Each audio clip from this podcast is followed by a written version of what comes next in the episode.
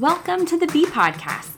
The mission of the Bee is to create an inspiring platform for all women of every age group to have meaningful conversations with the intent to genuinely understand each other's journey, to listen to stories similar and different than our own, engage in each other's triumphs and failures, hear and validate one another on the separate, unique journeys we have traveled, the loss we have endured, the joy we have encountered, and the reason behind the lessons we have learned. Bees symbolize community, personal growth, and power. And that is what we aim to do here create community, foster growth, and empower women. I'm Kami Milliken, and this is the Bee Podcast. Welcome, and thank you for tuning into this week's episode of the Bee Podcast. Today, Krystal Boyd shares her story as a child growing up under toxic parenting. Mental illness affects tens of millions of people every year. If left unchecked, it can significantly and negatively affect the relationships with yourself and others, especially those closest to you. Krystal shares how her life was affected by someone she was closest with. As a child, things seemed normal, happy. She felt loved. She wasn't hurt or damaged physically. Things seemed to be as they should. But as she grew, she began to notice small things that created doubt in her mind as to just how she was raised. Listen in to her courageous story of stepping out from under the manipulation. Hi, everyone. Thank you so much for joining us for another episode of the Bee Podcast. Today I've got my cousin Krystal here, and Krystal has always had the best hair. Um, she is the oldest cousin who is a female on my actually the oldest cousin both bo- of both genders um on my grandpa's on my dad's side yeah so krystal is here i've asked her to share her story i'm so glad that you're here to listen. Krystal how are you? I'm doing quite well. wonderful. We just had she just came over. We're in my basement. We just had some lunch. I totally charcoal our hamburgers. Yeah so. Quite tasty. yeah delicious. The black is great. Cajun is Yes. all right so krystal just start by telling us a little bit about growing up for you. Definitely uh, enjoyed Southeast Iowa. Still here though, but grew up in Ottumwa. And I have two brothers. I'm the oldest. And we lived here my whole life. Lived on the south side of Ottumwa. My brothers and I had a kind of a unique, unique experience growing up. And I'm sure they have their side of the story too. But kind of a tough, tough childhood, getting through some hard obstacles growing up. Yeah, and that's kind of what we're gonna kind of talk about is that process of growing up for you and what that looked like um, compared to what you saw around you. So let's start at the beginning. What were some of the struggles that you faced as a child or a teenager at home? I think some of the biggest ones was the isolation I felt and not knowing at the time that uh, my mom has uh, and still has um, mental illness. And it kind of trickled down to how she raised us. And not until I moved out, got older, did I see the effects on how we were raised and the dysfunction. Yeah. So when did you kind of begin to understand those things that you were experiencing were unhealthy? So as a as a child, you may not have noticed it. So when when did you start? I think when we have family gatherings, I see everyone else getting together with both sides of their families, and they had, you know, multiple sets of grandparents, aunts, and uncles, and our family always seemed very small and isolated. And we would hear frequently that we're not seeing this side or this side for this reason. I guess we weren't really given any reasons, we just knew that we weren't seeing them. And for us, that was just normal. But as we grow older, we realized that wasn't normal. And I never got to see my grandparents or my cousins and uh, extended family for many, many years sometimes based on whatever my mom's mood was. So, can you talk about a little bit of your experiences as you faced them when you were a child? So, some examples? Mm-hmm. I know when we have family that want to come over, I know my mom was big about appointments. Appo- making appointments yes, for family. family Okay. appointments. And if you came over unexpected, I know she would tell us kids to run upstairs and not be looking out the windows and just be quiet. And we'd be like, "Well, it's grandma," and then you should be like, "No," Because you can see out the window. we can see out the window It's grandma. like, like whose vehicle's outside and she would say nope they didn't call first and so we got to learn that okay so family has to call and set up an appointment just weird things like that that were very abnormal um, and mom was very and she still is a very lonely person and like kind of isolates herself. and me and my brothers are kind of the total opposite. So we're extroverts and like community and people. So we couldn't understand why we were always so isolated. Right. Because you see you know people that you have a desire to see so did did you think that that was like normal behavior because that's what you kind of witnessed i guess we're kind of we are confused because it was just like we didn't know what else we, to have but we felt like our family was very small especially around the holiday times like it was just like why are we just not going and seeing grandma grandpa or you know aunt uncles? And there was always some no real, no real clear reason but it was always like it's just not going to happen. And so there were times they didn't tell us everything until we found out later but um, just very cold and sad i think it was growing up. It was just kind of like there was no change until I left home. So then let's kind of talk a little bit about your experience in comparing what you knew to be normal to the normal that you saw your peers had. Yeah, they seem to have more of a family unit and very I feel like I was had very overprotective parents and which is a good thing and a bad thing and they were very touch and go. I was grounded a lot and mom had rules and I just, I just feel like my friends had more freedom and they just seemed more happy and i was always um, i felt very very different growing up because i felt like i had more rules and i broke more rules because i didn't know at the time that the more you lie the more you get in trouble but if they knew everything i was doing i know they'd be like against it but i just felt like more kids had more freedom and so then i built resentment up me and my mom always had uh, a rough go I think my whole life. It's always been abrasive. Yeah.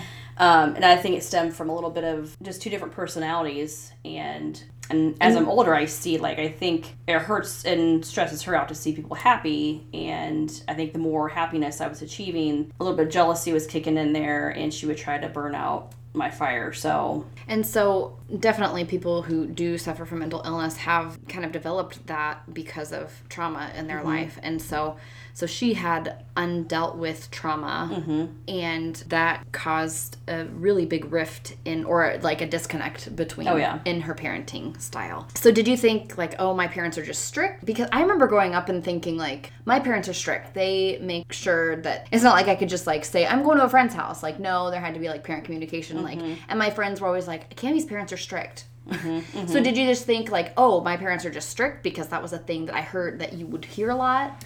Um, I would hear it, but then like they'd show up where I'm at. So I mean, they'd literally. So your parents would come to. They would come to wherever to make sure I was there, or um, I mean, now you have fine friends these days. Right. Back Just, then you didn't. I mean, they was literally like get in my car and many, actually come many, find yes, you. Yes, many confrontations where.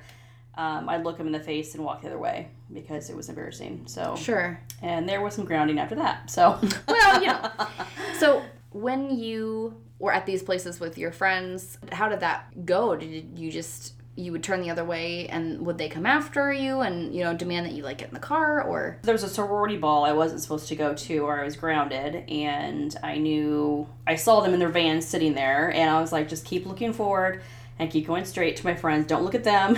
We're going in. And and they watched me walk in and i knew they wouldn't physically come in there and get okay. me but i knew i'd pay later and so I was supposed to get this truck my dad had, and that was what he took from me since I pulled that stunt. So now my brother has that truck. So um, it was a always, beautiful truck. It was always yeah. very big things I lost. It wasn't just like here, you know what? You, yeah.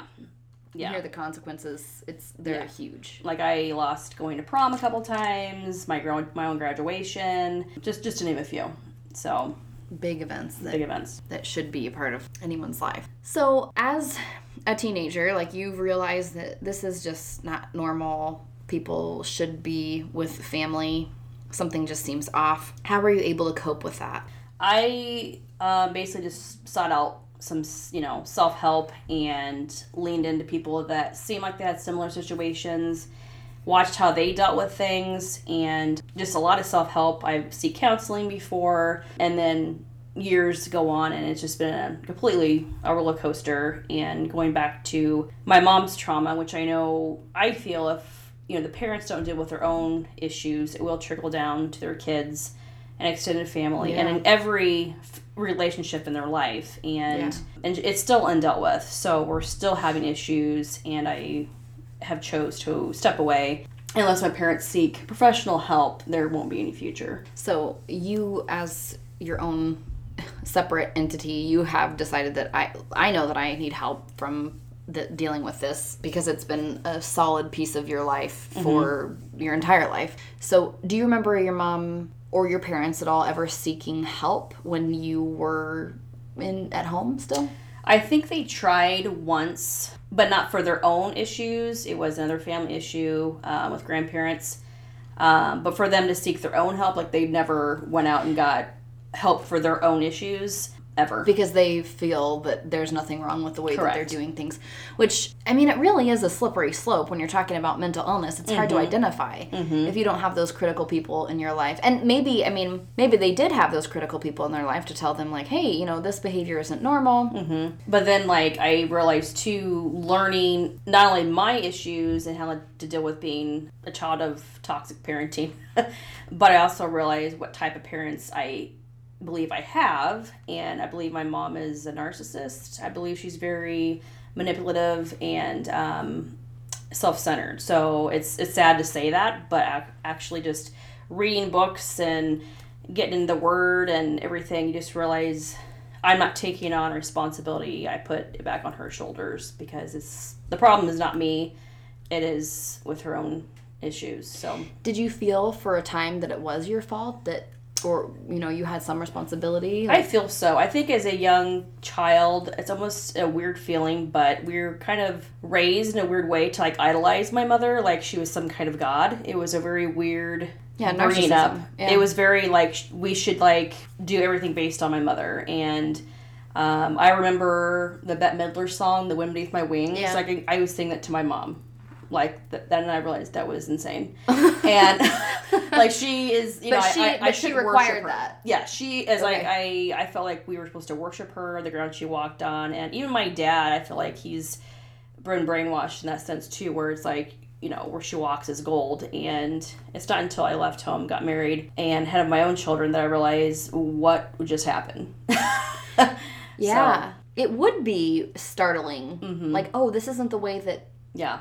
Other people do things and this isn't Yeah, and I purposely didn't raise my kids the totally opposite. I think that it was just a normal, and I get you know told how great my kids are, and I've not ever intentionally done the opposite. I've just naturally never have yet done what my mother's done to me. because you don't have the same mental illness Correct. that is Yeah. impeding your that ability would to probably parent. be the per- yeah exactly. yeah. Um, it just it's just the things that I grew up with. Like I've told before. Um, It's a different sort of trauma. Like it is it is a yeah issue, yeah, but it's yeah. not And, I mean, we never had any kind of physical abuse. Just Right. they're all mental, emotional, and you know things in the mail. You know, we get for my birthday. If it didn't, you know, birthday cards didn't come on my birthday or on time, she would make us or she would write refused on my birthday cards and send them back to my godparents, stuff like that. Like if I got a birthday card on June 19th instead of my birthday on June 17th, it was like, well, gotta refuse it. It wasn't on time. And us kids be like, oh, okay, like this is just something you do.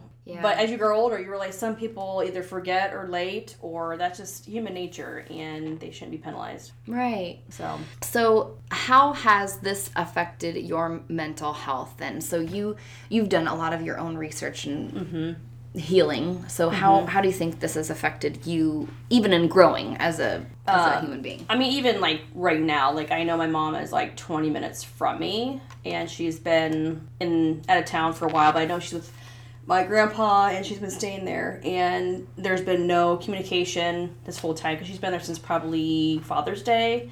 Um, not once has she called to check on me or her granddaughters, and I mean, she knows where we are, just stuff like that, where there's no communication. And so Because- for, for me, that's like kind of hurtful. I feel rejected a little bit sometimes, but then I have to like talk myself out of that, realizing, you know, I've done nothing. I don't even know why we're not talking. you know, Right. It's just one of those things where there's never a clear answer, and typically it's because I said something or she misinterpreted a text. But this has been over a year now, so, So you've kind of been estranged for about a year this time, this time. yeah. So let's talk a little bit about after high school for you, and you've you've created your own family, and you and your husband, and the girls have moved quite a bit because your mm-hmm. husband is mm-hmm. of his position, mm-hmm. um, of his career. And so you've moved quite a bit, and right now you currently reside in Riverside, mm-hmm. and your parents live in Indiana. in Indiana, mm-hmm. and right now your mom is like 20 minutes away from Ottumwa, and mm-hmm. this is where we are right now. So let's talk then a little bit about uh, after you started your family and you're moving around and what what was that pattern like? There's been this is probably the fourth time that we haven't spoken for a year. We go through like two years talk, one year not, two years talk. It just All on her Yes. d- command. yes. Okay. And this is the first time though I haven't tried calling, writing, or even like I think I sent text just for documentation. Um, like I'd call. The last time we spoke or text was on my last birthday, and I just turned 40. So last time we actually text was on my 39th birthday. And so I just kind of quit doing Father's Day, Mother's Day texts, cards, and all that stuff. Because before I call, I, and call and call, and they uh, screen my calls and wouldn't pick up the phone. And I, and this time I'm like, I'm just done. And then, then this year they forgot both my daughter's birthdays. I know it had to be intentional. Right, And yeah. I'm like, that's the last straw. And I'm like, when you start involving the grandkids, because it's like, keep it between the adults. Um, but then you start throwing in the grandkids. I'm like, yeah, I just, I'm not playing this game anymore. So, yeah, it's just the on again, off again. And my husband's the point too, where he's on, you know, with me, like if they don't get professional help, and he's like, I'm not even sure if they would, I'd even want them in my life. Like he's Even so sick did. of the roller coaster. Sure. Yeah. That's going to be difficult to watch your wife mm-hmm. suffer like that. And then I'm certain, I mean, did you feel like, okay, so I know that this isn't my fault, but did you feel guilty? Like, I have to make amends somehow. Like, I have Yeah, to I mean, make it up yeah. somehow. I mean, even though you haven't yeah, done it. even being with my faith, like I know, like a whole, you know, it's just you forgive seven times seven and whatever, you know, and what you know, what would Jesus do? And so, but then I also know He doesn't want you keep exploiting yourself to toxic, you know, toxic relationships and. Um, and I, you know, I love and honor my parents, but I just can't be around them. Boundaries. And I, yeah, I've decided, you know, I've got boundaries, and I'm not going to keep pushing for something that is just it feels like a dead end. And I the first couple times we made amends, we honestly there was nothing to talk about in our relationship. It was like how's the weather? Because after you're hurt so many times, the trust is gone.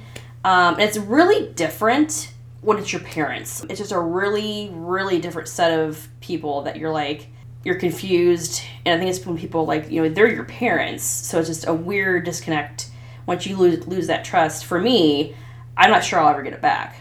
It's just right. it's very weird.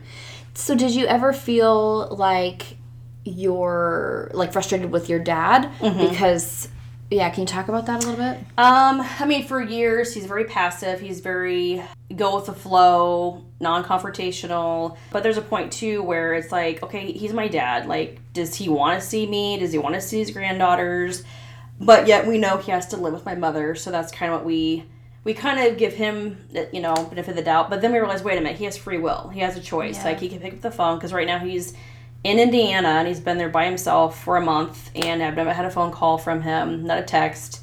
But it's all now I'm realizing these are choices. These are all just choices. Well, and with gaslighting, which is what narcissists use, you mm-hmm. know, to manipulate their support people, mm-hmm.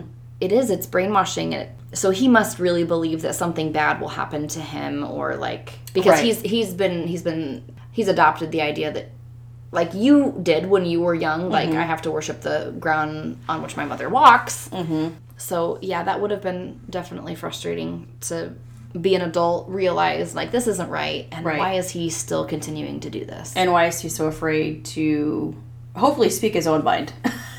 right? Why is right? because we grew up with always, you know, when people would say, if they talked to my dad, it was always, well, Julie said this and Julie said that. And Yeah. it's like, well, what does Larry think? You know, Yeah, because right. he never had his own voice. Yeah. So, So, what was the most difficult part of growing up then with a narcissist as a parent?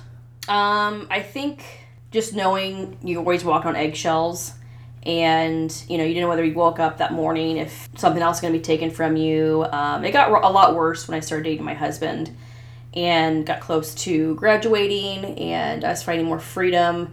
Because would you have been dangerous for them to think Oh, yeah. that. Oh yeah.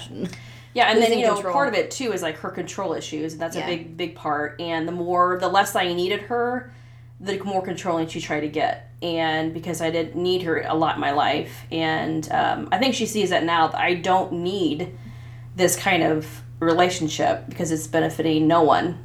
Right. and they've done this to themselves. I mean, my daughters don't know even know them. Right. I mean, they don't. They've never called my mom grandma. It's always been, you know, your mom with brown eyes. Like, when's your mom coming? Because she used to come and stay a couple weeks at a time when we were on a good spell, and there was just no connection other than she'd give my kids money, and you know, there's different love languages, but it just felt like that's all they could expect from her. There was no connection. Like, they don't even know that she forgot their birthday. you know, it's just all these things I'm inside internally dealing with myself, realizing, okay, what grandma would do this, you know, and it's hard to realize how off it is. Yeah. So, what have you kind of learned about yourself in this process of realizing, coming to a realization that this is not okay and I can set boundaries and that's that's okay and I don't have to subject myself to this mm-hmm. narcissist like this this gaslighting. I don't have to play into this. What have you learned about yourself in that? I think the more books that I read, more self help books. I mean, the counseling helped years ago, but I felt like I was just helping myself, I guess, or maybe I didn't have a great counselor. Yeah, sure. But the more books, that exists. I mean, the the more books I read, I'm like, this is how I feel, and this and that. And then I feel like when we were in a relationship together, I always felt anxious. I felt like when I would speak to her on the phone, I get goosebumps, and uh, I literally like my chest would just be so sore from the anxiety. Um, what I would sense us gonna get into a fight, and I just would start shaking. And one of my mom's comments was, "What is wrong with you?" And because she could sense in my voice, it changed. And um, I'm like, "I only feel this way when I talk to you. No one else in my life. I'm like, you're the only person that makes me feel um, Like you have a physical like I'm like I'm gonna have a heart attack." Yeah. and she just kind of laughed about it, thinking like, "Oh, like I do this to you." I mean, it wasn't something to laugh at. I was like, "I'm like you literally make me want to like pull my hair out." Right. Yeah. But when I'm in a relationship with her, that's how I feel. But when I let go, it's like just a weight lifted, and so that was definitely something I realized. Okay, I feel unhealthy when we're in a relationship, and I feel healthy when we're not. So those were the signs to me. Like I have to walk away for my family because I'm not the same person when we are in a relationship. Because mom was a very a number person. Like how many times do you call me a month? Why aren't you calling me enough? Or it was just a number Keeping thing. track, Keeping track. Making sure that uh huh. And of course, you didn't even have the rubric. Like, what are you expecting, mom? Like, not that that's healthy anyway, but I mean, it was totally up to her discretion. Right.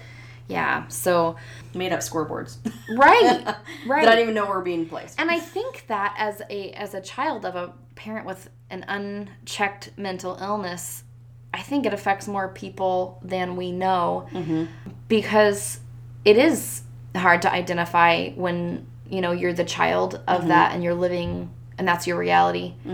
So now you have your own two daughters. How has this affected the way that you parent? Um, honestly, I just I'm open and honest, and I had not told my daughters about my parents up until probably six months ago.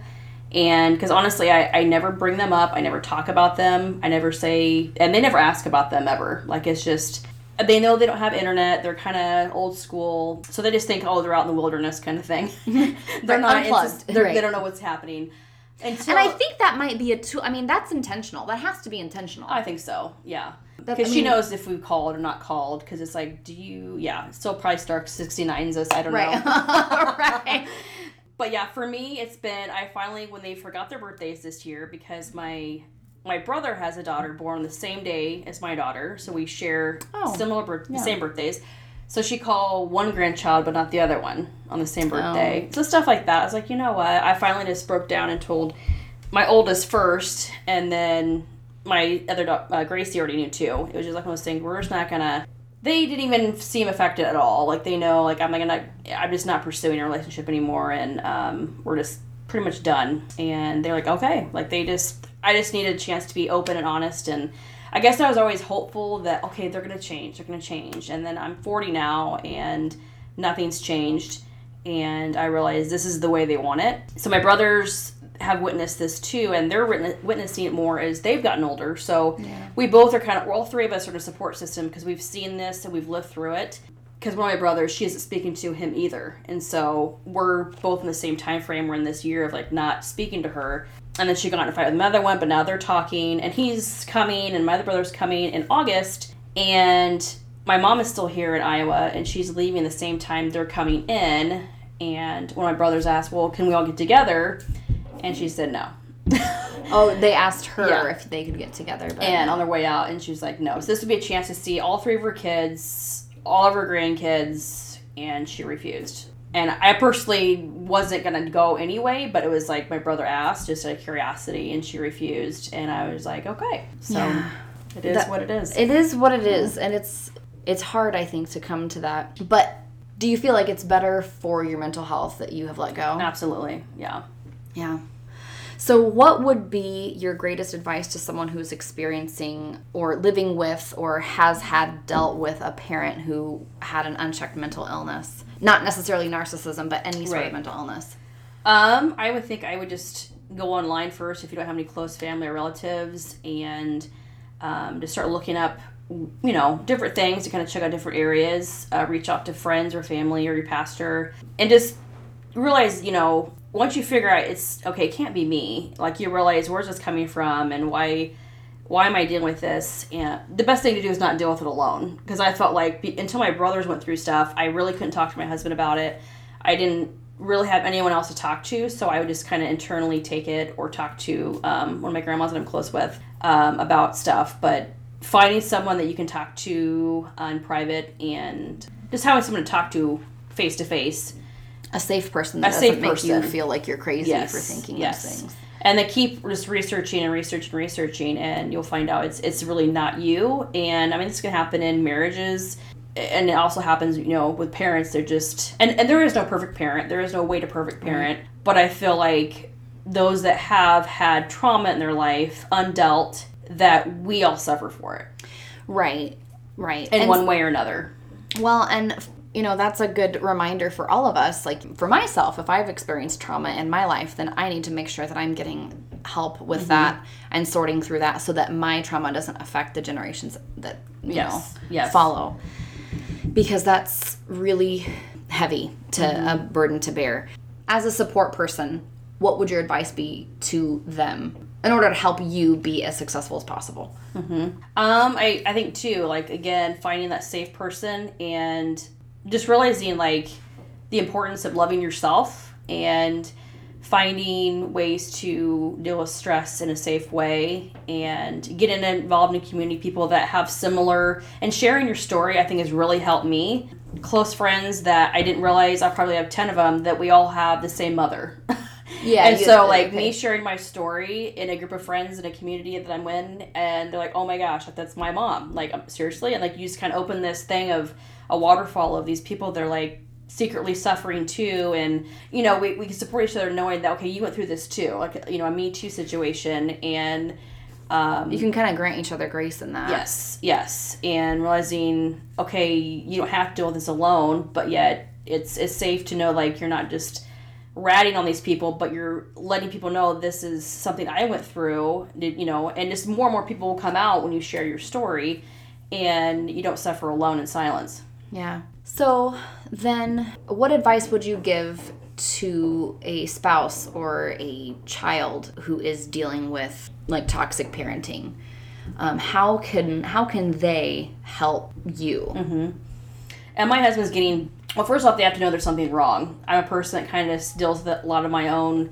I don't talk about it, and different things come up. A movie we're watching, like if a daughter and a father hug, or just different things that come about where my husband will look at me and realize, okay, you know, are you okay? Just different different scenarios where my husband has voiced to me that it's going to be all right. He's very supportive because he knows I'm dealing with stuff, something that's it's probably normal, but he's trying to deal with how he can help me feel safe and cared for. And he's just kind of learning. I, but I think it helps us to actually be more open about, hey, we're hurting.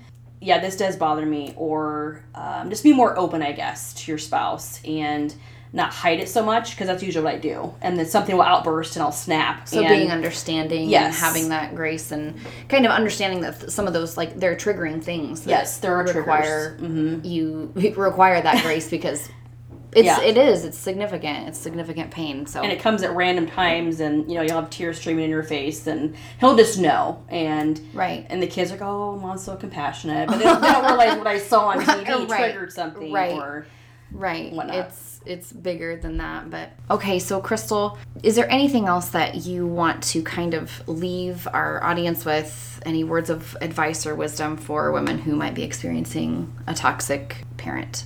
um, i think basically just uh, breathe pray and look into books that you can find that are going to help you get through um, one of them was called um, surviving toxic parenting can't remember the, the author but just We'll find it. We'll put we'll it in the it yeah we'll put it in the description. um, and just as much as you can if you're not ready for counseling definitely it's something you can seek out but if you don't want to just um, find that safe person um, whether it's your spouse or a family member that you can talk to um, and let them know what you're going through and i feel like just finding support uh, on an ongoing basis um, will get you through it and um, but definitely seek professional help if it's not getting any better Yeah, for sure. Because that unchecked, dealing with all of that unchecked can also manifest itself. And then you could be perpetuating the abuse, you know, or the trauma, not the abuse, but the trauma.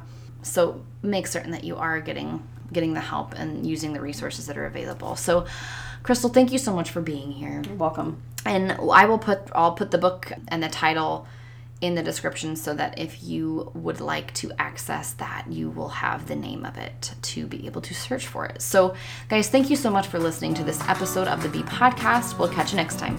Thank you so much for tuning into this week's episode.